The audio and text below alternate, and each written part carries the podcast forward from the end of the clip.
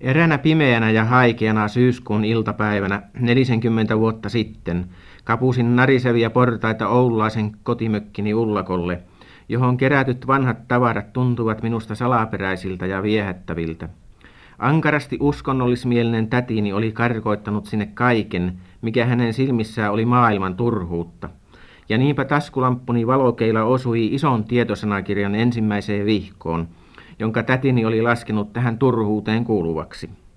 Taskulamppuni valossa näin, että vihon kannessa oli nousevan auringon kuva ja tiedoitus, että tieto on valtaa, tieto on voimaa, kansa on tiedon aateloimaa. Tämä lause iskeytyi mieleeni jokseenkin lähtemättömästi, vaikka totta puhuen olen monta kertaa joutunutkin epäilemään sen uskottavuutta. Hämmästyksen oli suuri, kun huomasin, että kaikki asiat, pienet ja suuret, alkoivat aalla.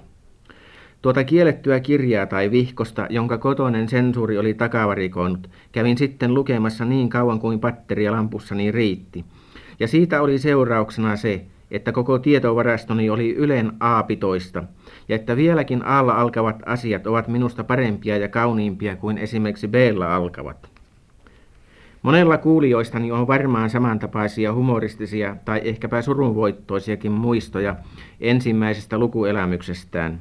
Lienee vieläkin silmiä, jotka ovat aikanaan kyyneltyneet viattoman Genoveva-rouvan vaiheita seuratessaan, ja kuulijoita, joista on tullut hiirien ystäviä siitä syystä, että he ovat lukeneet Yrjö-nimisestä köyhästä pojasta, jolla ei ollut muuta omaisuutta kuin sello, ei muuta ruokaa kuin juustonpalanen, eikä niin ole muuta ystävääkään kuin pieni hiiri. Tästä tietosanakirjaelämyksestä kohosivat sitten ne kirjalliset tikkaat, joita pitkin olen yrittänyt kavuta päästäkseni maailman kirjahyllyihin. Käsiksi. Jokseenkin samoja puolia pitkin ja samalla tavalla kuin muutkin. Lastenkirjat, seikkailukirjat, rakkausromaanit, salapoliisiromaanit, taidekirjat ja tietokirjat ovat seuranneet toisiaan katkeamattomana ketjuna. Oli sitten sota tai rauha, yö tai päivä. Kirjahan seuraa nykyaikaista ihmistä sananmukaisesti kehdosta hautaan. Ja voi hyvällä syyllä sanoa, ettei ihminen Dudintsevin mukaan elä ainoastaan leivästä, vaan myös lukemisesta. Keski-ikäisenä ihminen voi jo katsoa seisovansa koko elämänsä kirjahyllyn ääressä, johon tosin tulee vielä ripeästi uutuuksia, mutta jossa kaikki perustavaa on jo olemassa. Mutta katselkaamme nyt, mitä tuossa elämän kirjahyllyssä oikein on, ja miksi sen omistaja noita kirjoja lukee, ja miten hän niitä lukee. Noin silmämääräisesti katsellen hyllyissä on runsaasti kirjoja, mutta varsin harvat niistä näyttävät moneen kertaan luetuilta, ellei oteta huomioon niitä, jotka on muilta lainattu ja jätetty palauttamatta. Tällaiset kirjathan muodostavat monen huomattavan kirjaston ytimen. On muutamia koottuja teoksia, joita ei ole avattu. On valittuja, joita on ehkä silmäilty. On arvokkaan näköisiä kirjoja, joita ei ole voitu lahjoittaa kenellekään syntymäpäiväksi, koska niissä on ennestään omistuskirjoitus. Ja on sitten muutamia käsissä kuluneita kirjoja, omistajansa mielikirjoja. On sanottu, ettei ihminen lue kirjaa, vaan katselee siinä omaa kuvansa. Ja teräväkielinen seitsemäntoistasataluvun göttingeniläinen filosofi Lichtenberg tapasikin sanoa, että kirja on kuin kuvastin, jossa apina ei suinkaan näe apostolin kuvaa. Joka tapauksessa tuossa mielikirjojen sarjassa huomaa eräänlaista yhtenäisyyttä, joka vastaa niiden omistajan henkistä rakennetta ja kehitystasoa. Kun kysymyksessä on suomalainen lukija, niin nuo mielikirjat ovat yleensä paksuja kirjoja, niin että tavaraa on koko rahan edestä. Suomalaisella lukijalla on merkillinen epäluulo pienoisromaania, pienimuotoista proosaa ja novellia kohtaan, mistä tämä sitten johtuneekin. Se on sitäkin ihmeellisempää, kun hän lukee innokkaasti saman novellin lehdestä ja hylkii sitä, kun se on kansien välissä. Tämä on aikamoinen vahinko siinä suhteessa, että novelli on kirjallisuuden hienoimpia toteutumismuotoja, ja juuri pienoisromaaneissa monet suuret kirjailijat ovat antaneet parastaan. Missä onkaan Gosvot parempi kuin omenapuussa?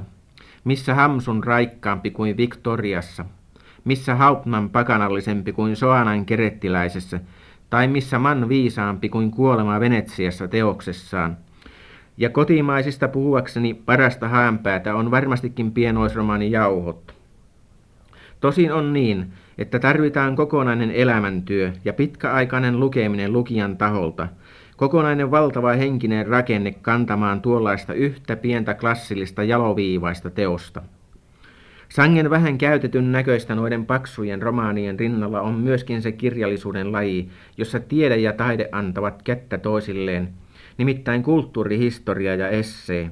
Kummastelee tosiaan hieman sellaista lukijaa, joka poimii Durantin uljaan Kreikan kulttuurin vierestä Netta Musketin uusimman tai Rafael Koskimiehen hienon ja ainoalaatuisen Portaanin ajan vierestä esimerkiksi tuoreimman Slaughterin. Mutta sellaisia on yhdeksänsataayhdeksänkymmentäyhdeksän tuhatta, ja meidän on otettava tämä elämä sellaisena kuin se on, eikä sellaisena kuin sen pitäisi olla, niin kaunista kuin tuo viime mainittu olisikin. Meidän on jopa mukauduttava ja totuttava siihen, että mikä minusta on hyvää, voi sinusta olla huonoa, ja että emme ehkä kumpikaan ole oikeassa.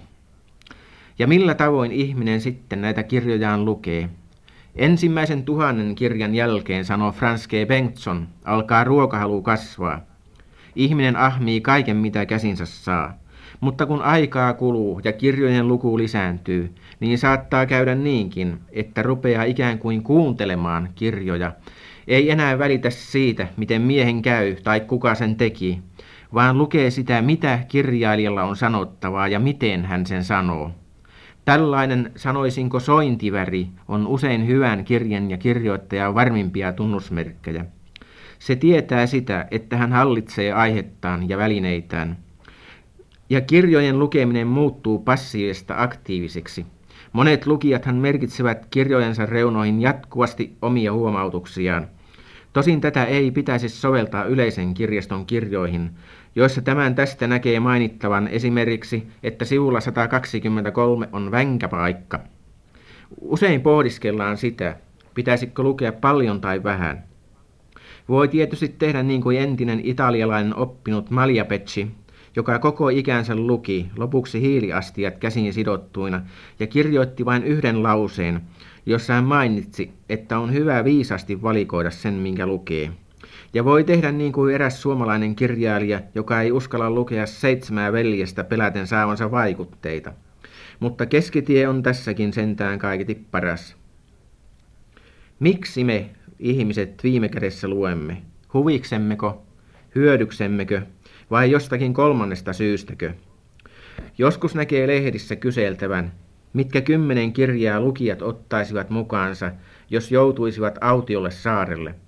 Omituista kyllä, he henkisiksi eväikseen kaikki ottaisivat kirjoja, joita eivät normaalioloissa juuri lue. Raamatun, Shakespearen näytelmät, Divina Comedian. Seitsemän veljestä on myös aina näissä luetteloissa mukana. Itse kullakin meillä on tällainen henkisten eväitten luettelo sisimmässämme, ja sen korkea laatu viittaa mielestäni siihen, että viime kädessä ihminen pitää kirjaa ei pääsylippuna, vaan askeleena niissä pitkissä raskaissa portaissa, jotka johtavat ihmisen jaloimpaan maiseen elämän asenteeseen, humanismiin.